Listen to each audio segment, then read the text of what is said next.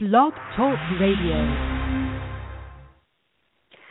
Greetings. Thank you for joining me, Sherry Jefferson, on Live with Sherry as we discuss today's episode, hashtag Banned, Arrest, and Assess. Stop Arresting Victims of Human Trafficking and Child Exploitation for Crimes Such as Prostitution. It is very important that you all take this opportunity to follow me with this show.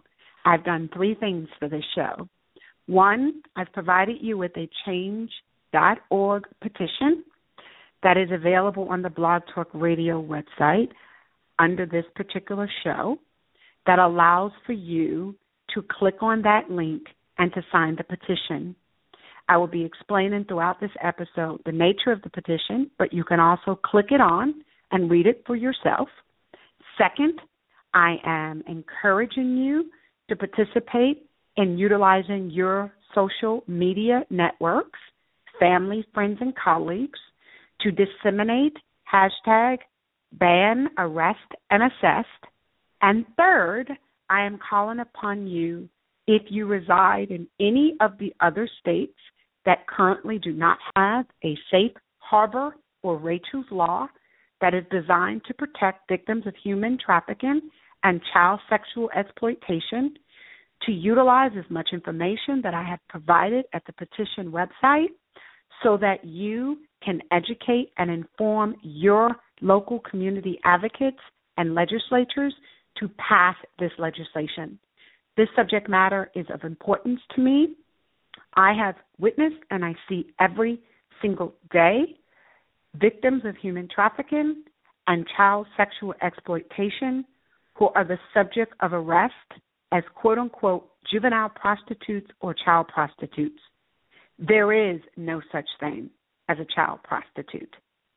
These are victims of child exploitation, and it is of great concern to me as a juvenile advocate, as a member of the legal community, the founder of the African American Juvenile Justice Project, where we see every day how individuals who are already victims are continuing to be victims and to be victimized by a system that is supposed to protect them. In 2000, our Congress passed legislation for the Trafficking Victims Protection Act of 2000 that was reauthorized in 2013. But there were no provisions in that legislation that prohibited the arrest of victims of human trafficking and child sexual exploitation for prostitution or any other crime. The purpose of the act was to decriminalize, to say, listen, these are victims, but the legislators did not go a step further and say, therefore, under this legislation, we are prohibiting local governments and the feds from making arrest of these victims. There was no language in that statute that even allowed for states to mandate, design, enact, draft, if you will, legislation to protect victims. There were not any requirements. So for 15 years, from 2000 to 2015, states like Georgia never enacted a safe harbor law. Our House Bill 244 just enacted that legislation. And we'll be back to talk about what the other states did in a moment. Thank you for joining me, Sherry Jefferson, as we discuss this episode entitled hashtag Ban, Arrest, and Assess. Hashtag We Are Victims. This show is to educate and inform and to encourage participation in securing signatures that we can submit to Congress to enable them to enact and to amend legislation as it pertains to the arrest of victims of sexual exploitation and human trafficking. I said at the break that it took 15 years for states like Georgia to finally come on board with a Safe Harbor Act. You would think states like New York, being a little more liberal, if you will, a blue state, so to speak, that they would have been on task, but they weren't. It would not be until 2007 that the state of New York, which everyone thinks is so liberal, that the state of New York would finally enact legislation. And even after they enacted legislation, states like New York, Vermont, and Massachusetts still had legislation that said you can arrest the children. You don't have to provide them with services. By 2011, Massachusetts had come on board. There are only 18 states out of 50 in the United States that currently have Safe Harbor or Rachel's laws that are designed to do basically four things. First, decriminalize, meaning don't arrest these children. Don't criminalize their behaviors as acts of prostitution. Second, divert them from the jail, provide them programs and services. Three, determine their eligibility or assessment for programs and services. And the final is to actually deliver, meaning make available to them programs and services. The three Ps, the purpose of the act, was to encourage prosecution of individuals who were human traffickers, buyers or sellers, to make tougher penalties for individuals who were defined as John, which I personally think they're conspiring to buy and sell. So I think their prison terms ought to be equivalent, if not the same. And then to provide prevention services for these girls, which we'll discuss in a moment, and protection for the girls, which respectfully is common sense. So why isn't any of this happening? From 2000 to 2015, only 18 states have come on board. So we're in a nation where we don't even want to protect our children? Or is it because in our mindset we think that the children who are being victimized are predominantly minorities, African American, Latina, and Asian? So is that why we're ignoring this fact? But the truth of the matter is 60% of the girls that are arrested for prostitution that are under the age of 18 happen to be African Americans. The majority of the other girls are sent into diversion programs. Latina girls suffer as well. So what are we saying as a society? That we're encouraging, monitoring slavery based on race once again? This is wrong. It is so wrong. It shouldn't matter the race of a young child. And here's the other kicker. Women and girls receive services that are not yet available in most states who have safe harbor laws to boys and members of the LGBT community. So we've even gone as far as to discriminate based on gender and sexual orientation. And yet, even in 2015, when Senate Bill 178 passed, which is supposed to be justice for victims of trafficking, they didn't add any provisions that really changed it. You're still criminalizing. You're still not mandating that in order for these states to receive federal funding in education, healthcare, police operations, you will not arrest these children and victims of human trafficking. It is a multi-billion-dollar industry. Who's benefiting? Are the politicians benefiting? We're all aware of the Ashley Madison situation. So are we caused to believe that maybe the reason why politicians don't want to respond, the reason why judges and prosecutors and law enforcement don't want to act, is because while everybody is looking toward the Ashley Madisons of the world, maybe those same sector of individuals are looking to human trafficking and to exploit child victims. And so no one feels the need to do anything to act on their behalf. Now, and I have been very vocal in holding the African American and Latino community clearly responsible for the majority of the trafficking that takes place with our women and children in terms of them being the pimps.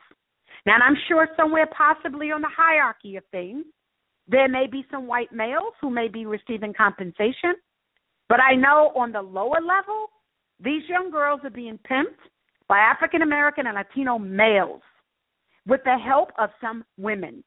And I'm vocal concerning that. We're not going to toss the stone in high hand. Straight across the board, these are the most vulnerable members of our population. Girls who are being beaten, raped, sodomized, forced on the streets of America to sell their bodies, their soul, stripped of their childhood, and we then want to arrest them and say you're a prostitute and further re-traumatize and victimize them and label them such that the adverse collateral consequences include but are not limited to a loss of him, health, housing, education, employment, maintenance, and support? Oh, sure, the new legislation that just passed, Senate Bill 178 in Congress, says they can move the courts to vacate a conviction. Well, that means you have to hire a lawyer or hope that a lawyer will work for you pro bono.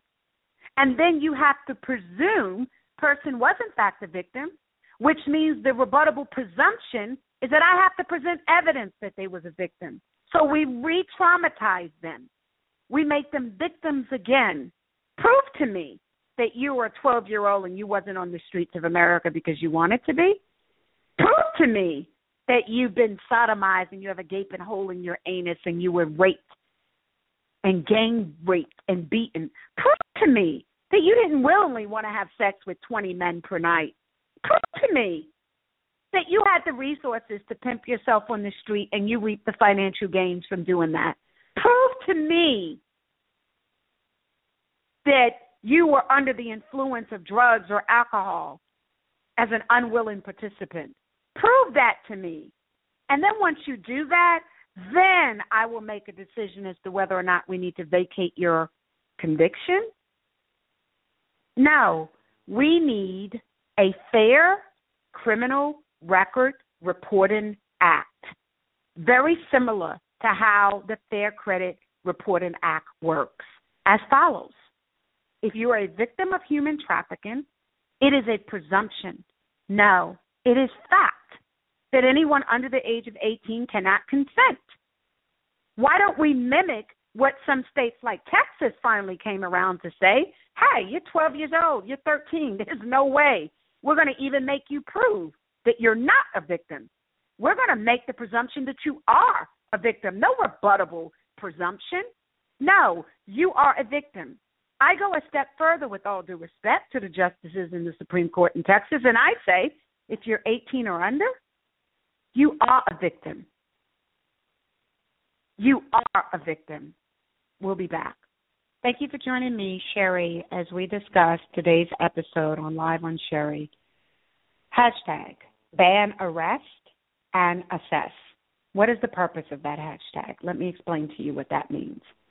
Since most of the states who do have safe harbor laws purport that the reason that they make the arrest is because they have to thereafter assess to determine if the individual is in fact a victim, like Georgia, then my argument to that is we need not do that. Ban the rest in them and just do the assessment. Why isn't it that we can't take the children off the streets the same way we would a victim of abuse at home? When the police go to that property, they bring a teddy bear or something that that child can relate to. Well, you may not want to do that on the streets, but the fact of the matter is once you take off their makeup and the wigs and pull their little hair back into their pigtails and you wash them and you bathe them and you put them on clothing that's age appropriate, you see the child in them and you see what they've been stripped of. So why isn't it that our law enforcement can't be trained instead of taking them to the police department and subjecting them to arrest and detention is to transport them to an urgent care or to a hospital for emergency care to be rendered, to do all the necessary testing, similar to what we would do with a rape kit. And if they're willing participants in giving that information, fine, and submitting to that testing, fine. If not, we understand. And then once the appropriate tests are determined for STDs, HIV, and other assessments, then transfer that person to a safe house or to an environment that a Department of Family and Children's Services or Protective Services can provide them.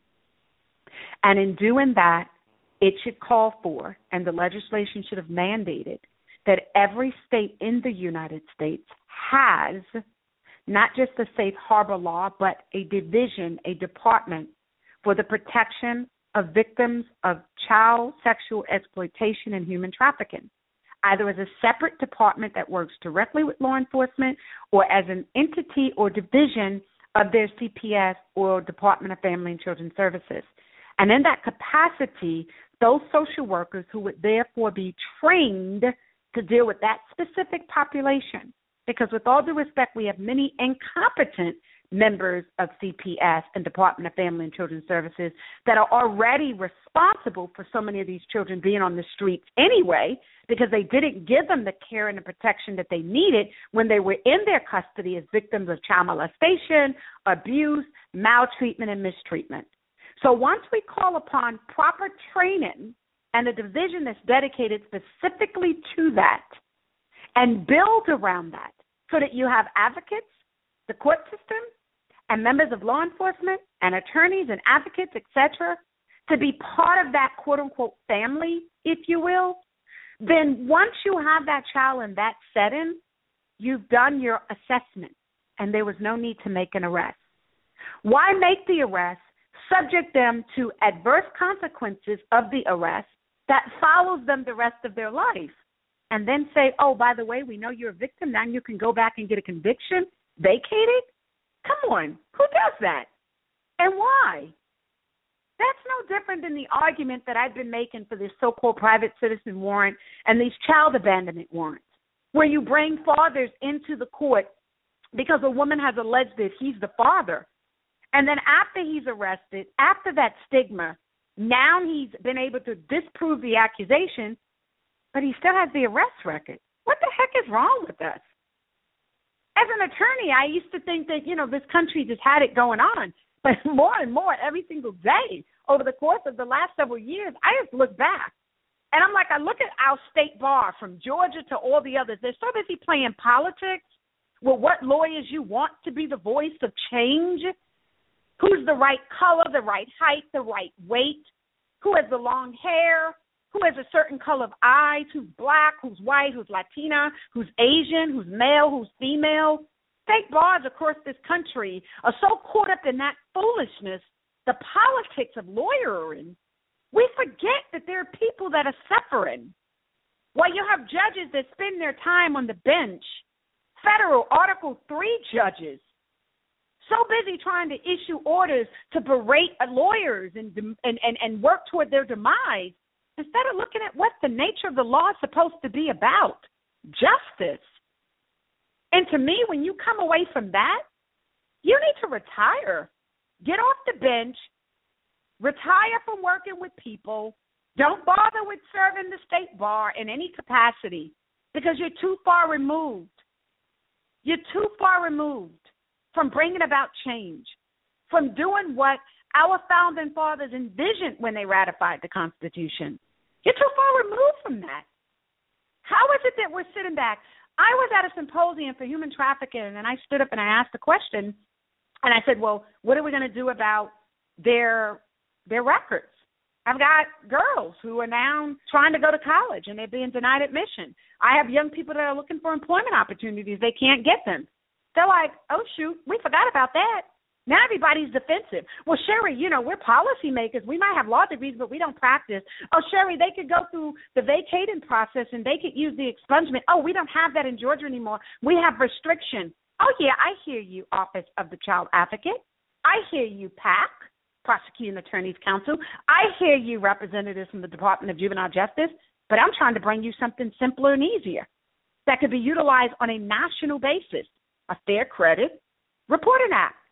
Similar to that, and that would be in a Fair Criminal Records Reporting Act, such that if you are accused and you were arrested as a victim of human trafficking, it will automatically be deleted within 45 days of you bringing it to the attention of that authority. The same way you file disputes with credit bureaus, we can take NCIC and every local state that has their information center, National Crime Information Center, and every jurisdiction in the United States has their Bureau of Investigation connected to that system, and why not simply allow them to have the same protocol as the credit bureau agencies? Experian, Equifax, TransUnion, you write them a letter, you say there's a dispute here. They have 30 days by federal law to investigate it under the Federal Trade Commission. Within that time frame, they need to change it. So if I am a victim of human trafficking and I therefore file this complaint, they would have 30 to 45 days to investigate it and remove it. I don't expect you to simply vacate the conviction. That does nothing to the arrest because the fingerprints and the mugshot still exist. They're still readily available. The goal is to delete it, not so that you have a young lady that works for a call center and Human Resources learns that she was a prostitute or accused of prostitution, and somehow it finds its way to management, and then she solicited during her job, so she quits because she's broken by the experience. Well, your college and the university that you apply to, you have to then continue to reiterate to them, oh, I was arrested for prostitution? Oh, ban the box? That's hogwash. Because the very state agencies that in Georgia allows for you to ban the box, they're pulling criminal background checks on you anyway. And at the bottom of the application, it already says that. So why do we have an executive order in states like Georgia to ban the box if your very same state agencies don't need you to ask? It's an ask you don't have to worry about telling because they're going to pull a criminal background check well before you're even considered for employment opportunities. And that's the premise in which they're going to rely on. So why are we playing this game of criminal justice reform? It's a lie. You want reform? You enact and you pass. You draft and then you pass a Fair Criminal Record Reporting Act that says if a person has committed a misdemeanor and they've been convicted, since the statute of limitation for a misdemeanor is 2 years, for a nonviolent, you would basically say that at the conclusion of that 2-year sentence, that you have 2 years from that date and we will delete the record. If it's a nonviolent felony and it doesn't meet the 7 deadly sins, the statute of limitation for felonies in most jurisdictions is 7 years. So when you've completed your sentence, 7 years from that date, it is deleted automatically. That is reform. That is reentry. How is it we allow people to incur millions of dollars in debt, and then we say you could go and file bankruptcy, and the bankruptcy sits on your report for 7 years. But within 2 years, you have the Get Fresh Start program, and you have the opportunity to apply for loans and vehicles and credit once again. We've put all those measures in place for people with bad credit and people that are struggling. But we've done nothing in this country to really eradicate the problems associated, the collateral consequences associated with individuals who are victims of crimes in this country, like human trafficking or wrongfully accused. So if you're wrongfully accused and arrested as a prostitute, that has to follow you the rest of your life? Congress, Senate Bill 178 doesn't delete the record. It simply says you vacate it. But to vacate it, there's nothing from NCIC. The feds still have it. Why? There are circumstances where the federal government needs to know a person's background. I agree with that wholeheartedly. Well before the need for us to have a Division of Homeland Security, well before 9/11, there are just some things the feds do need to know. I agree with that. But for a 12 or 13-year-old who's being accused of prostitution, when most of us already know that these little babies are victims, hashtag, we need 100 signatures to get this petition up, running, and starting. Will you help? We'll be back. Thank you for joining me, Sherry Jefferson, as we discuss on Live with Sherry on BTR Radio today. Ban, arrest, and assess.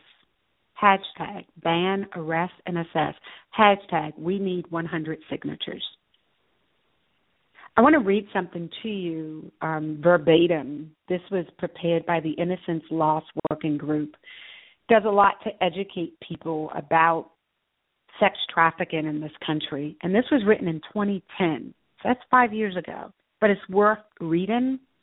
It's a psychological victimization. Quote, pimps may use force, fraud, or coercion to virtually enslave their victims. Juvenile victims have been controlled by threats of violence to their families. Pornography, images taken and used for blackmail or stigmatization. And I'm adding this part now. And in a social media society that we have now, where once you hit the send button, that's it. Can you imagine? By threats of violence to their family, physical, verbal, and sexual abuse, allow me to add this. I personally, through my profession, know of young girls who have been victims of gang rapes to teach one of the other girls a lesson so that if she refuses to participate in the act of prostitution as a victim of sexual exploitation, what the pimp will do is let men rape someone she knows in her presence, so they anally sodomize a girl and brutally beat the girl so that she gets the message. So what message do we need in America to say that our children are victims? Could it be because we have so many pedophiles here and there are as many men that are flying out of the United States to go to places like Mexico, Latin America, and Asia so that they could have sex with young girls, that we don't see our children as victims anymore? I've said this. I hope on October 10th, 2015, when they do the Justice or Just Us or Just or What Else, that Minister Louis Farrakhan and all of these other people gathering for a gathering of justice of black males and Latinos, the coming together of black and brown, that you hold those men accountable and responsible for the plight of what is happening to the girls in our community, the lost opportunities that these young women will have from being raped and sodomized and brutally beaten, the mental, emotional, and psychological stigmas associated with being a prostitute and being arrested, and the stigmas of being disconnected from their family and their friends, that there is a sense of accountability and responsibility that is pronounced to those men on 10-10-15, that they will not operate in excuses, denying justification, blaming the white man, DEA, CIA, FBI, Secret Service, Congress, government, or anyone else, because our men and the Latino and the African American community are responsible for the majority of the trafficking that takes place of these young girls in America. Russia has their take. Mexico has their take. The Asian community has their take. But as it pertains to on U.S. soil, the majority of these girls who are victimized are young black and Latino girls. And the white girls who are now being brought in from middle-class environments, which explains some of the reasons for change legislatively. But still, for 18 out of 50 states to say we have a problem when it is a national issue says that we all have a problem. And I'm trying to do my part. What about you? Hashtag, we need 100 signatures. Please use the change.org link that's available and sign on. Sign on. You may not agree with everything, but do you agree that these girls should not be defined as prostitutes and that they should not be arrested? If you agree with that, do you also agree that schools ought to be able to educate girls about prevention, intervention, and solutions to human trafficking so that they know what to look for? Do you not agree that they should be allowed programs and services for mental health and drug treatment? If you agree with any of that, then sign the petition and use your social media to share it. Thank you very much, because no child, regardless of their race, nationality, ethnicity, or sexual orientation, should be the subject of child sexual exploitation, especially not on American soil. This is indeed modern-day slavery. Thank you for joining me, Sherry Jefferson, on Live with Sherry and at BTR.